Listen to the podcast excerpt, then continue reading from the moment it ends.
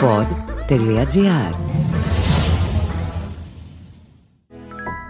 Ήρθαν τα νέα και βελτιωμένα καύσιμα Selvi Power που καθαρίζουν 100% τα κρίσιμα μέρη του κινητήρα για να μεγιστοποιήσουν την απόδοσή του και παράλληλα δίνουν χίλιους επιπλέον πόντους στην All Smart κάρτα σου. Πώς; Μέσω του All Count στο All Smart App που ήρθε και μετράει. Μετράει κάθε λίτρο που βάζεις από τα νέα και βελτιωμένα καύσιμα Selvi Power και μόλις φτάσεις ένα στόχο, σου δίνει αυτόματα χίλιους επιπλέον πόντους Smart. Κατέβασε το All Smart App και ξεκίνα να κερδίζεις ακόμα περισσότερο.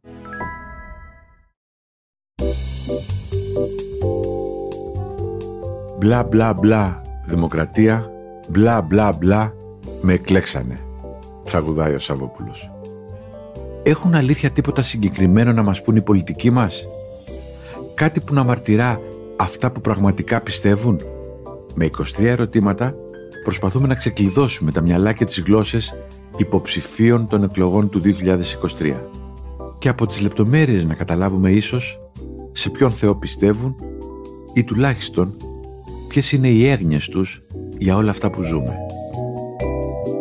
Είναι το podcast «Εξώνυχος το Λέοντα» με τον Σταύρο Θεοδωράκη. Τις απαντήσεις σε αυτό το επεισόδιο δίνει η Νεφέλη Χατζιωαννίδου, υποψήφια βουλευτής επικρατείας της Νέας Δημοκρατίας. Η Νεφέλη Χατζιωαννίδου είναι οικονομολόγος.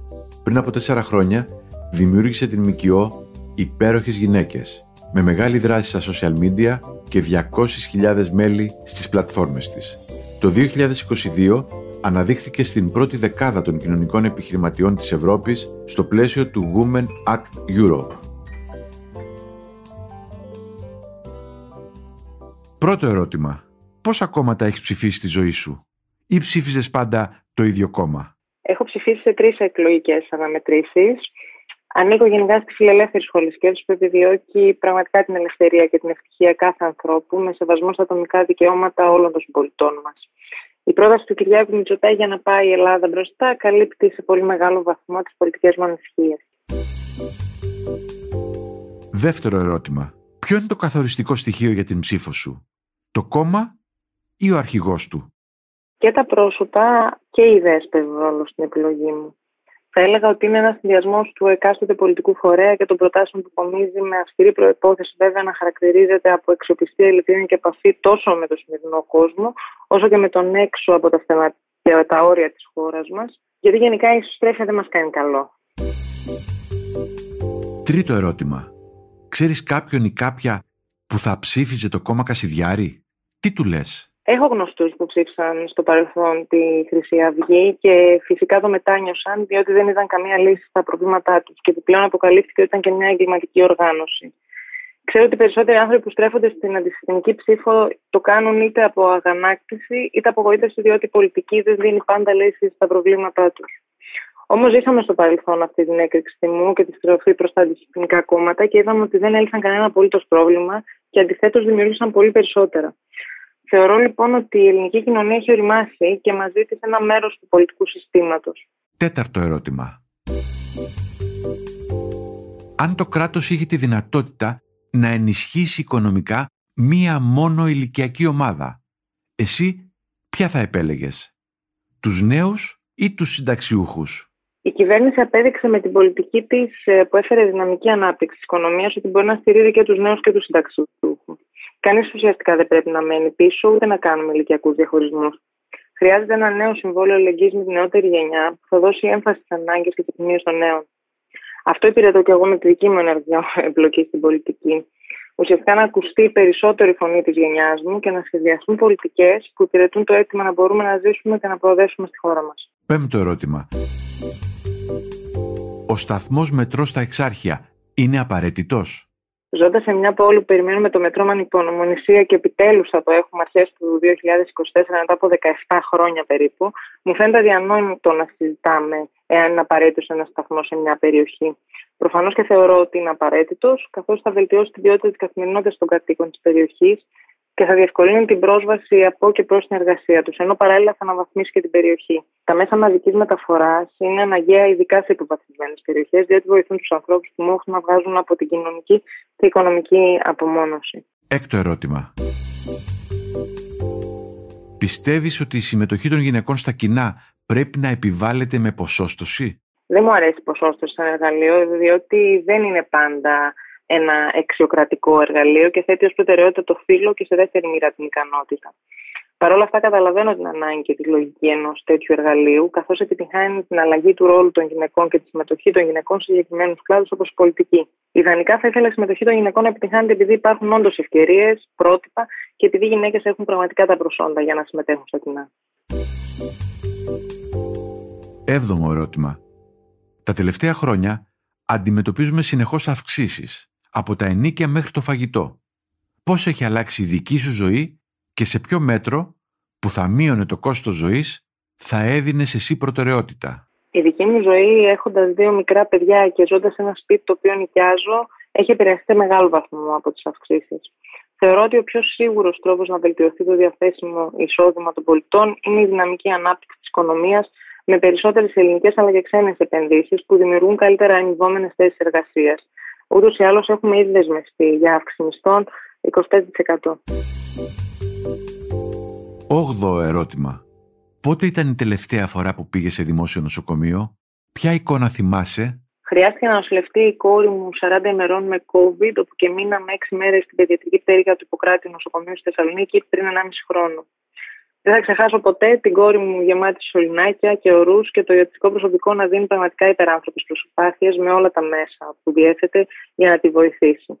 Δεν μπορώ φυσικά να μην αναφερθώ και στις ελλείψεις που υπήρχαν λόγω της πανδημίας, αλλά και γι' αυτό είναι σημαντικό ότι το πρόγραμμα της Νέας Δημοκρατίας, ε, η βελτίωση δηλαδή της υγείας, αποτελεί μία από τις τρεις βασικές προτεραιότητες, με 80 νοσοκομεία και 156 κέντρα υγείας, τα οποία θα εξυγχρονιστούν. Ένα το ερώτημα. Τα αναγνωρισμένα διεθνή πανεπιστήμια θα ήταν καλό να έχουν παραρτήματα και στη χώρα μας; Ήδη πολλά διεθνή πανεπιστήμια οργανώνουν summer school στην Ελλάδα και το Harvard έχει ανοίξει κέντρο ελληνικών σπουδών στο Ναύπλιο. Θεωρώ ιδιαίτερα σημαντικό και εφικτό στόχο η Ελλάδα να γίνει πόλος έλξης ξένων φοιτητών. Αυτό θα έχει θετικές επιπτώσεις στην οικονομία, στον τουρισμό και στην εξωστρέφεια και δεν θεωρώ ότι θα έχει επίδραση στην ελληνική δημόσια εκπαίδευση. Δέκατο ερώτημα. Τα ομόφυλα ζευγάρια πρέπει να μπορούν να αποκτούν παιδιά με τους ίδιους όρους που ισχύουν για τα ετερόφυλα ζευγάρια; Πιστεύω ότι η δημιουργία οικογένειας είναι δικαίωμα κάθε ανθρώπου. Θα ήθελα να τονίσω ότι η Νέα Δημοκρατία είναι το πρώτο κόμμα που διαθέτει στρατηγική για τα δικαιώματα της κοινότητας ΛΟΑΚΙ, στην οποία και εφαρμόζει. Ήδη 17 μέτρα έχουν υλοποιηθεί, μεταξύ των οποίων η αιμοδοσία των ομοφυλόφιλων που παγορευόταν ω πρότινος και η προσθήκη των διεμφυλικών τραν προσώπων στο ειδικό πρόγραμμα ενίσχυσης εργοδοτών για την πρόληψη 2.000 ανέργων. Έχουμε δεσμευτεί για την πλήρη υλοποίηση της στρατηγικής εντός της επόμενης τετραετίας. Ήρθαν τα νέα και βελτιωμένα καύσιμα Selvi Power που καθαρίζουν 100% τα κρίσιμα μέρη του κινητήρα για να μεγιστοποιήσουν την απόδοσή του και παράλληλα δίνουν χίλιους επιπλέον πόντους στην All Smart κάρτα σου. Πώς; Μέσω του All Count στο All Smart App που ήρθε και μετράει μετράει κάθε λίτρο που βάζεις από τα νέα και βελτιωμένα καύσιμα Selvi Power και μόλις φτάσεις ένα στόχο, σου δίνει αυτόματα χίλιους επιπλέον πόντους Smart. Κατέβασε το All Smart App και ξεκίνα να κερδίζεις ακόμα περισσότερο.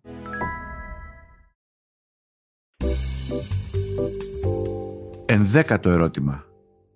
Αν η καλύτερη σου φίλη σου ανακοίνωνε ότι θα παντρευτεί έναν πιστό μουσουλμάνο τι θα τις έλεγες; Η φίλη οφείλει να στηρίζει τις επιλογές των φίλων τους, πόσο μάλλον όταν πρόκειται για τον έρωτα. Προφανώς όμως θα εθιστούσα την προσοχή και θα ήμουν αντίθετη σε οποιονδήποτε καταναγκασμό θρησκευτικό ή πολιτικό επιβάλλεται σε έναν άνθρωπο κάτω από μεγάλη πίεση. Δωδέκατο ερώτημα. Πιστεύεις ότι πρέπει να συνεχιστεί η επέκταση του φράχτη στον Εύρο ανεξαρτήτως από την βελτίωση των σχέσεών μας με την Τουρκία; Ελλάδα δεν είναι μόνο η Αθήνα, η Θεσσαλονίκη και οι υπόλοιπες μεγάλες πόλεις. Και επειδή έχω επαφή με κόσμο μέσα από τις υπέροχε γυναίκες από τον Εύρο, πρέπει να μπούμε λίγο στη θέση τους και να δούμε πώς θα μπορέσουν οι κάτοικοι των περιοχών αυτών να νιώσουν ασφαλείς. Κατ' επέκταση πιστεύω ότι πρέπει να συνεχιστεί η επέκταση του φράκτη. Δεν θεωρώ ότι η αλληλεγγύη μας στις μεταναστευτικές ροές είναι συνδεδεμένη με το να είναι η χώρα μας ξέφραγο εμπέλη. Μπορείς να έχεις σαν χώρα πρόνοια, ενσυναίσθηση, αλληλεγγύη και ανθρώπους κατατρεγμένους, αλλά παράλληλα να προστατεύεις τα σύνορά σου. Δέκατο τρίτο ερώτημα. Συμφωνείς με τη φράση «Το Αιγαίο δεν είναι ελληνική λίμνη». Το Αιγαίο έχει σύνορα και τα σύνορα είναι αδιαπραγμάτευτα.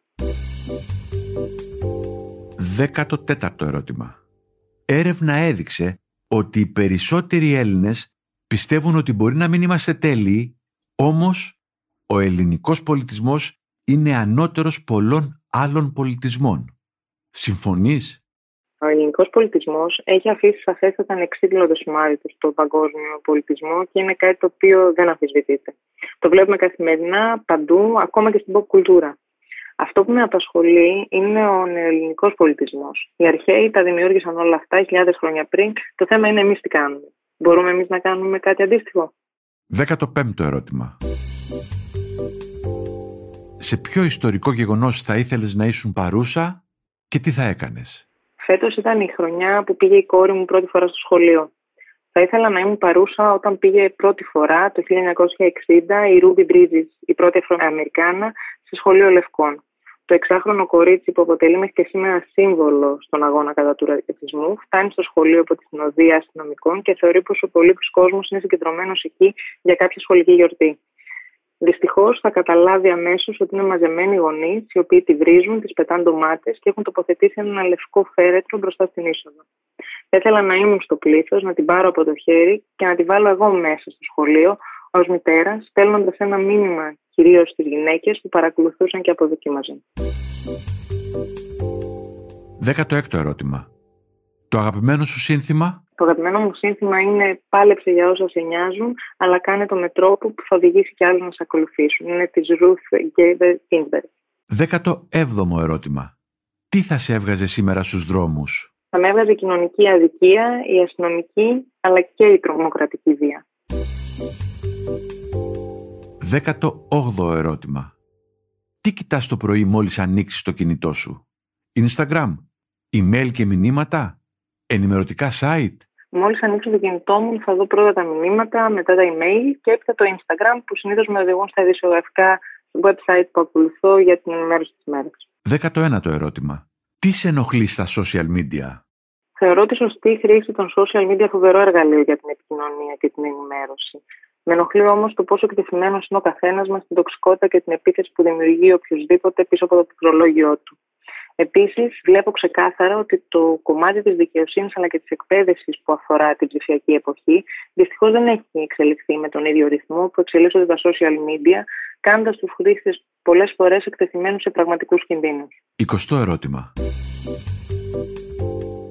Ποιο θεωρείς ότι είναι το μεγαλύτερο κατόρθωμά σου; Το μεγαλύτερο κατόρθωμά μου είναι η οικογένειά μου που δημιούργησα κάτω από αντίξωες συνθήκες η οικογένεια αυτή με στηρίζει σε κάθε βήμα και νιώθω ότι μπορώ να συνεχίσω να εξελίσσομαι μέσα σε αυτή.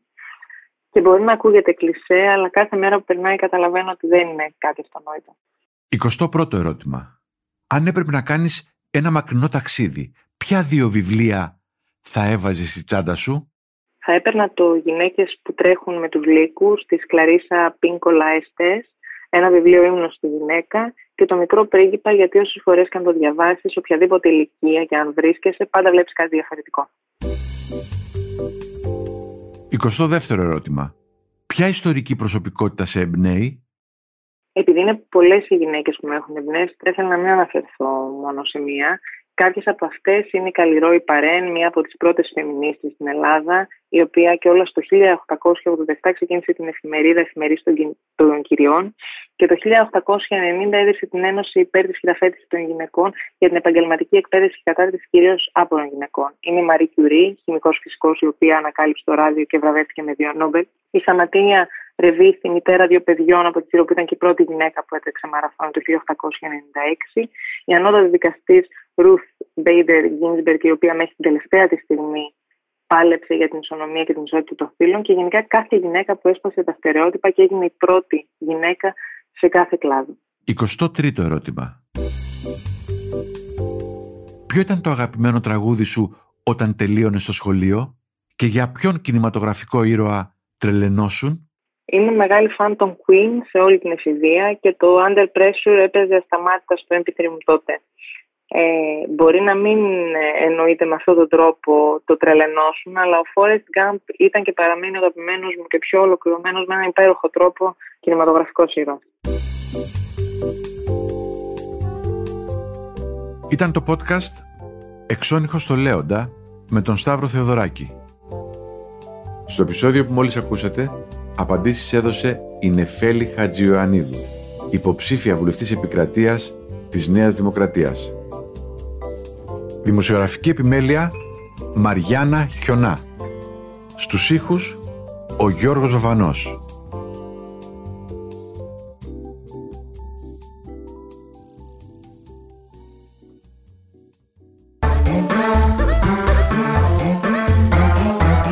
Pod.gr. Το καλό να ακούγεται.